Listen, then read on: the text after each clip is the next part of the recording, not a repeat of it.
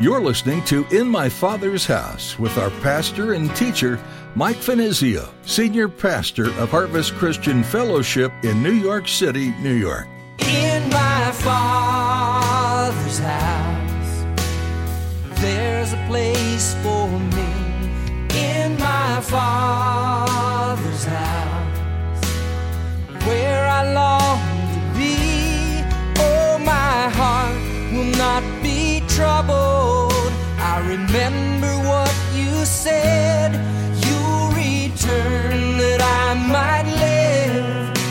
my Father's house. Everything that was available to Abraham is certainly available to you and to me. Think about it. We have resources available to us that wasn't even available to Abraham. We're privileged characters. Huh. Every revelation of God needed for our day to day kind of a experience is recorded in the Bible. The knowledge of God is inexhaustible, but it's all been preserved and recorded for us in the Word. A lot of life is lived by trial and error. You've never done things before, so you do it wrong before you figure out how to do it right. Imagine being Abraham, doing a relationship with the God of the universe without a user's manual. You have the record of his efforts in the Bible, you see where he got it right, and you can find out where he messed up. And you have Pastor Mike, who will talk about the consequences of Abraham's choices in his teaching. These are things Abraham had no way of having. Now here's Pastor Mike in the book of Genesis, chapter 25, as he continues his message, A Life That Validates Faith.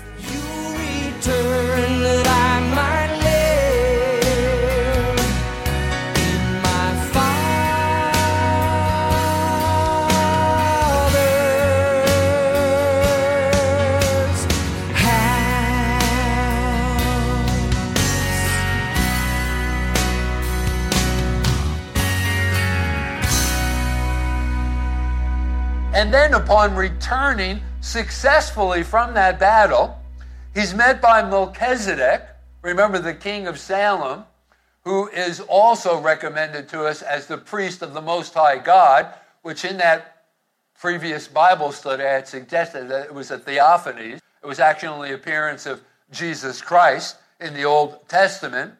So, upon returning successfully from that battle, he's met by Melchizedek, king of Salem, and then also Bera, king of Sodom, after the battle.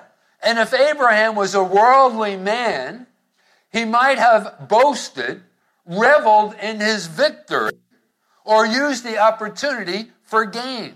But there's an absence of all of that. Instead, he gives tithes to God's priest, Melchizedek, acknowledging the source of his victory. Then, when Bera acknowledged the right to keep all of the spoils that had been recovered by Abraham, Abraham replied, just quickly go back to Genesis chapter 14.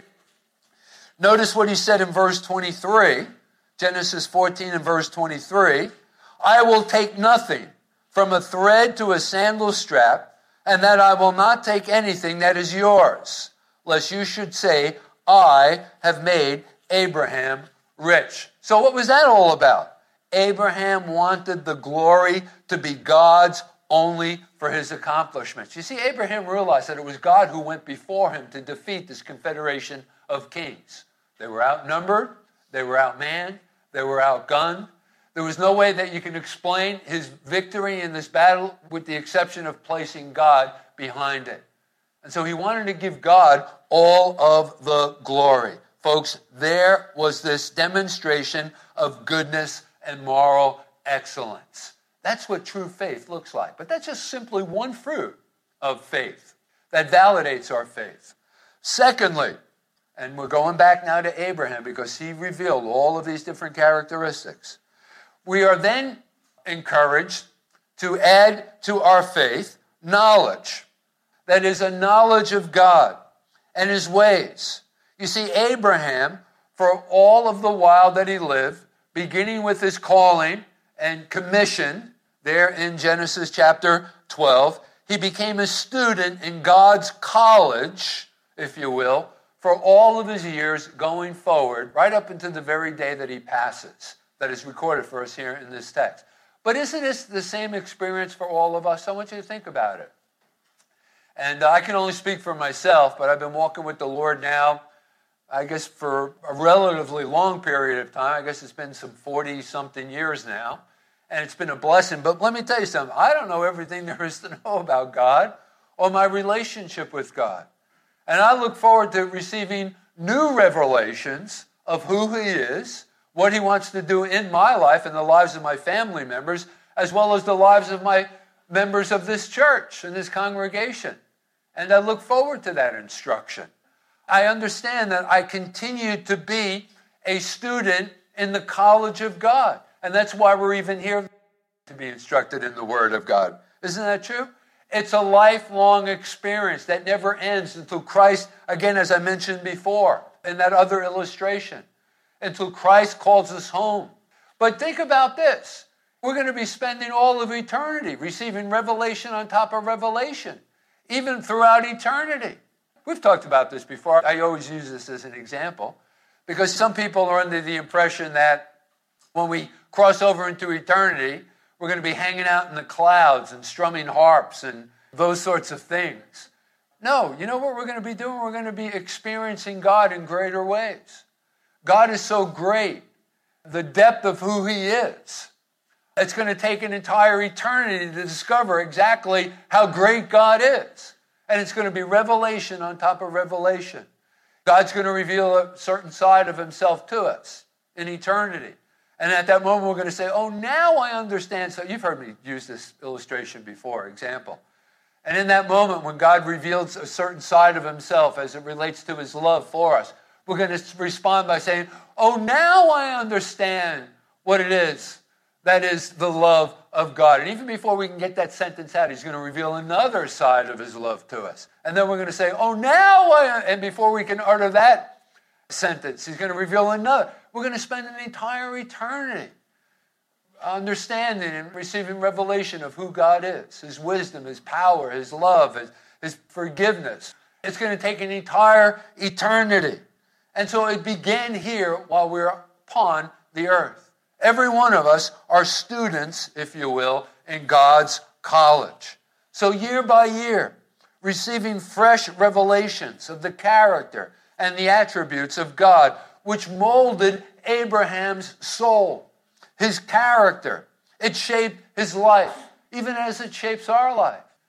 As we come together and we study the Word and God speaks to us in a very matter of fact kind of a way. Listen, we should all possess the same kind of knowledge. But if we do not, it's only because we're not seeking after it. Don't blame anyone else. Everything that was available to Abraham is certainly available to you and to me. Think about it. We have resources available to us that wasn't even available to Abraham. We're privileged characters. Huh. Every revelation of God needed for our day to day kind of a experience is recorded in the Bible. The knowledge of God is inexhaustible, but it's all been preserved and recorded for us in the Word. So that's where God can be known. Gang, listen, if you want to add knowledge to faith and goodness, what do we need to do? Simply study our Bibles. You know, man, I'm always harping on this. I can't overemphasize the importance of being a student of God's Word. Eating it. Don't depend upon me to spoon feed you the Word of God. You'll stay a babe in Christ. You'll never go on to maturity. You'll never experience the glories of God, the revelations of God, the things that God wants to reveal of Himself to you. It's such a blessing. Dig in, folks. Rejoin, put in your applications once again to the college of Jesus, if you will. But then that brings us to the third fruit that was revealed through Abraham's life. We are also encouraged to add to our faith temperance or self control. Now, what does this look like? What does that refer to? Well, this has to do with victory over self. which probably is our greatest foe, if you think about it. Because our stinking flesh is always with us. Don't blame it on the devil. The devil made me do it. The devil can't be everywhere at every time. He's not omnipresent. He's not omnipotent. He doesn't possess some of the qualities that God possesses. Yes, he has demons available to do his dirty work, and they do do that dirty work. But most of our problems is self. So, probably self is our greatest foe. So, this self control, this temperance, has to do with victory over self, particularly sinful desires. But then there's another side to this.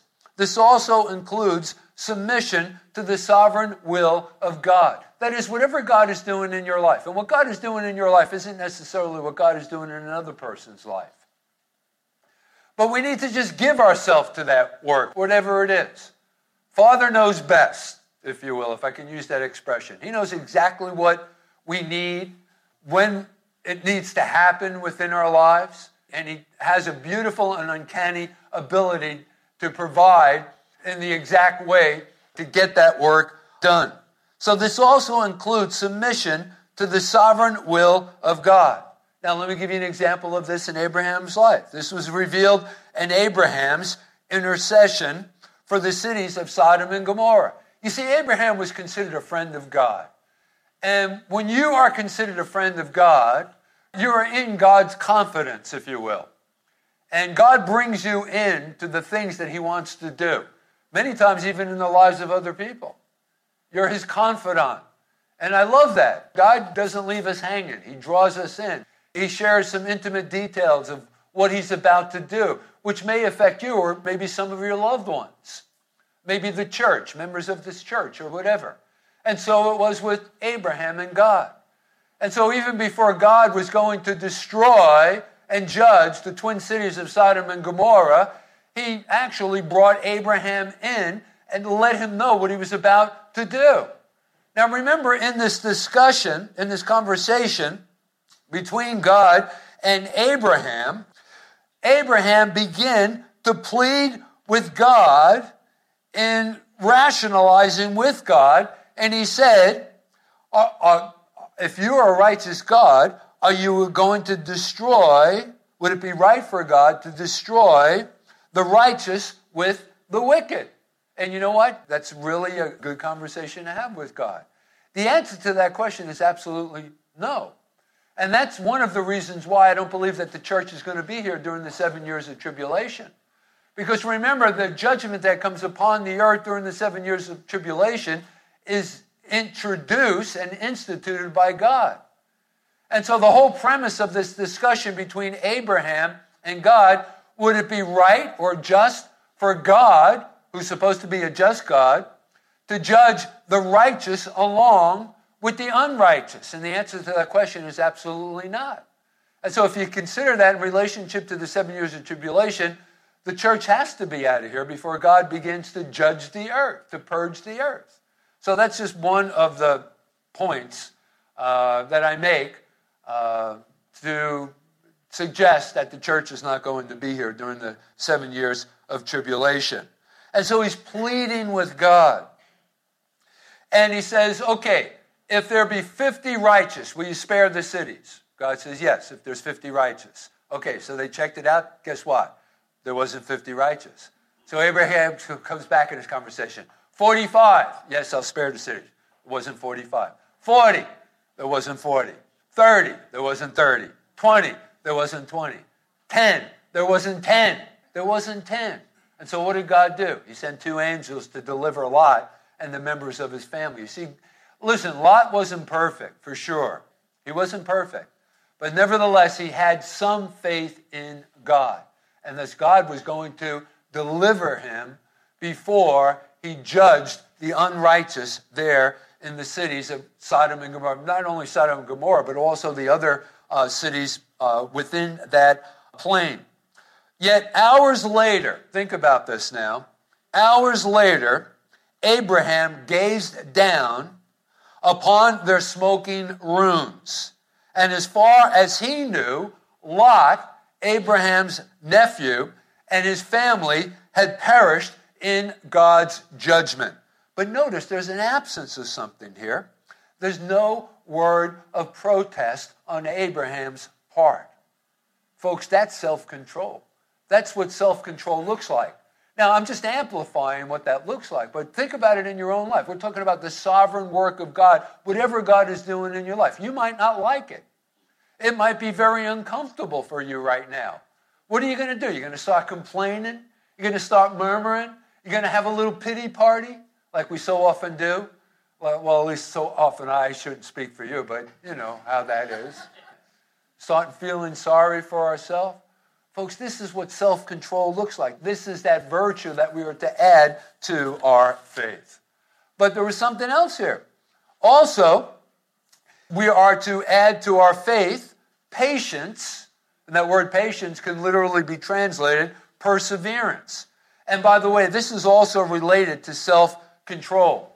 I'd encourage you to, if you would, write them down sometime during the week, get alone, you and God, and go back into your college class with the Lord. Just spend some time and let God continue to minister and speak to you about these lessons that we're serving up here.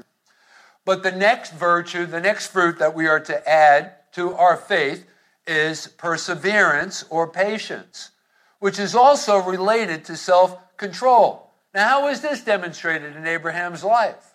Well, this was really amplified through Abraham's near sacrifice of his son on Mount Moriah. Remember, God spoke to Abraham, instructed him to take now thy son, thy only son, and get up to a place which I will show you and offer him there as a sacrifice. And remember, in our previous studies, we, I had suggested to you that this was a pageant that was being played out of what God the Father was going to do in offering his only begotten Son, Jesus Christ, on the cross. And we looked at the similarities the parallels. It was an analogy, but it was a pageant that God was playing out for us. So that we understand how great God's love is for us, that He didn't even withhold His most prized possession, His Son. And He sent Him into the world to die in our place upon the cross for our sin. So, when instructed to do so by God, and remember now, he had been waiting forever for the birth of his son, who was the heir when instructed to do so in chapter 22 by God, he's not arguing with God. How many times when God tells us to do something, when it is uncomfortable, when it's difficult, when it's hard, when it's going to cost you something? Hey, Christianity at times will cost you something. But remember, as I always say, if your Christianity hasn't cost you something, guess what? It's not worth anything. But there's going to be times when your Christianity is going to cost you something. But notice, Abraham in chapter 22, he's not arguing with God about offering up his son as a sacrifice. We were talking about this. We had a roundtable discussion at our men's ministry. And uh, where are you? And uh, raised the question. He said, I really don't know if I have enough faith. If God asked me to offer up my daughter, he has a beautiful little daughter. Remember, we were talking about that in the discussion at the men's fellowship a couple of months ago? We went around the table, and ultimately, I think we all came to the same conclusion God would provide the grace and the strength to be able to do it. But what a difficult task. Could you imagine offering up your son at God beckoning us to do that as a sacrifice? In that chapter 22 that we've already discussed and broke it down for you and dissected it, Abraham never even argued with God. He wasn't trying to find a way out of obeying what God asked him to do. He wasn't looking for excuses to delay his actions. He's just doing what he has been told to do. Folks, let me tell you something. Oh man, that's perseverance. That's what perseverance looks like. He gets up and gets moving. And for three days, and it was interesting, remember in this analogy, how that in this pageant, Abraham becomes the type of God the Father. Isaac becomes the type of God the Son, Jesus Christ. Even as Christ was dead and was in the tomb for a period of three days, in Abraham's mind, as they were traveling towards Mount Moriah, it was a three days journey. In Abraham's mind, his son was already dead. So I, I drew that to your attention in that pageant that was being played out. But think about that. He gets up and gets moving, and for three days, Abraham had to persevere in his obedience for the duration of his journey. Folks, that's obedience. That's discipleship. That's steadily putting one foot after the other, year after year after year in the same direction. That's who Abraham was, and that's what Abraham did. Abraham walked this way from the day he left his home in Ur until the end of his 175th year. The next virtue, the next fruit that we are to add to our faith is godliness, or more accurately, look at the list there in 2 Peter. God likeness would be more accurate. Now, this is that character developed from having spent time together with God. Have you ever noticed that you sort of become like, take on the personality of the people that you hang around with? Alde, we grew up in Hoboken together, right? Isn't that true? And there's still a lot of Hoboken in us. Isn't that true? Oh, yeah. Okay. And it's true. We become like the people that you hang around with. And uh, Hoboken, man, I tell you, what a trip it was growing up in Hoboken, man. You ever meet a person who tells you they're from Hoboken? Be careful. Be careful. If they can find a way to take advantage of you, you see, but that was our old life. Okay, that doesn't exist anymore. God can use you. That's right, God can. And He does use those skills. But isn't it true that we become like the people that we hang around with? I remember, like growing up, there was uh, these two particular gangs in Hoboken that everyone wanted to be a part of. They were the Hobos and the Blackhawks. And I actually were members of both of those gangs.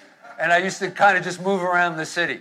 And it was cool because we had the jackets, the Blackhawk jackets, the hobo sweatshirts, and it was cool. It kind of identified you. You know, when you were a kid, you're looking for an identification, that sort of thing.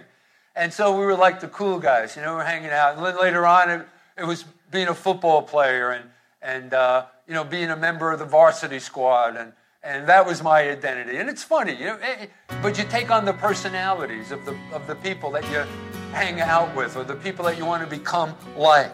And so it is in our relationship with God. Our character, that God likeness, that character is developed from having spent time with God, which, if you think about it, naturally follows perseverance. Because if you're persevering, you're actually hanging out with God. The result of that will be you'll become more like Him. Isn't that true? In my father's house, there's a place for me. In my father's house, where I long to be. Oh, my heart. Here at In My Father's House, we're going through the book of Genesis, where the story of the beginning is told. God made light and said that it's good. God made plants and trees and said that it's good. God made animals on land and in the sea, and he said that it's good. And then God made man, and he said that it is very good. Creation didn't stop at the end of the sixth day. Creating is an inherent part of who God is and what he does.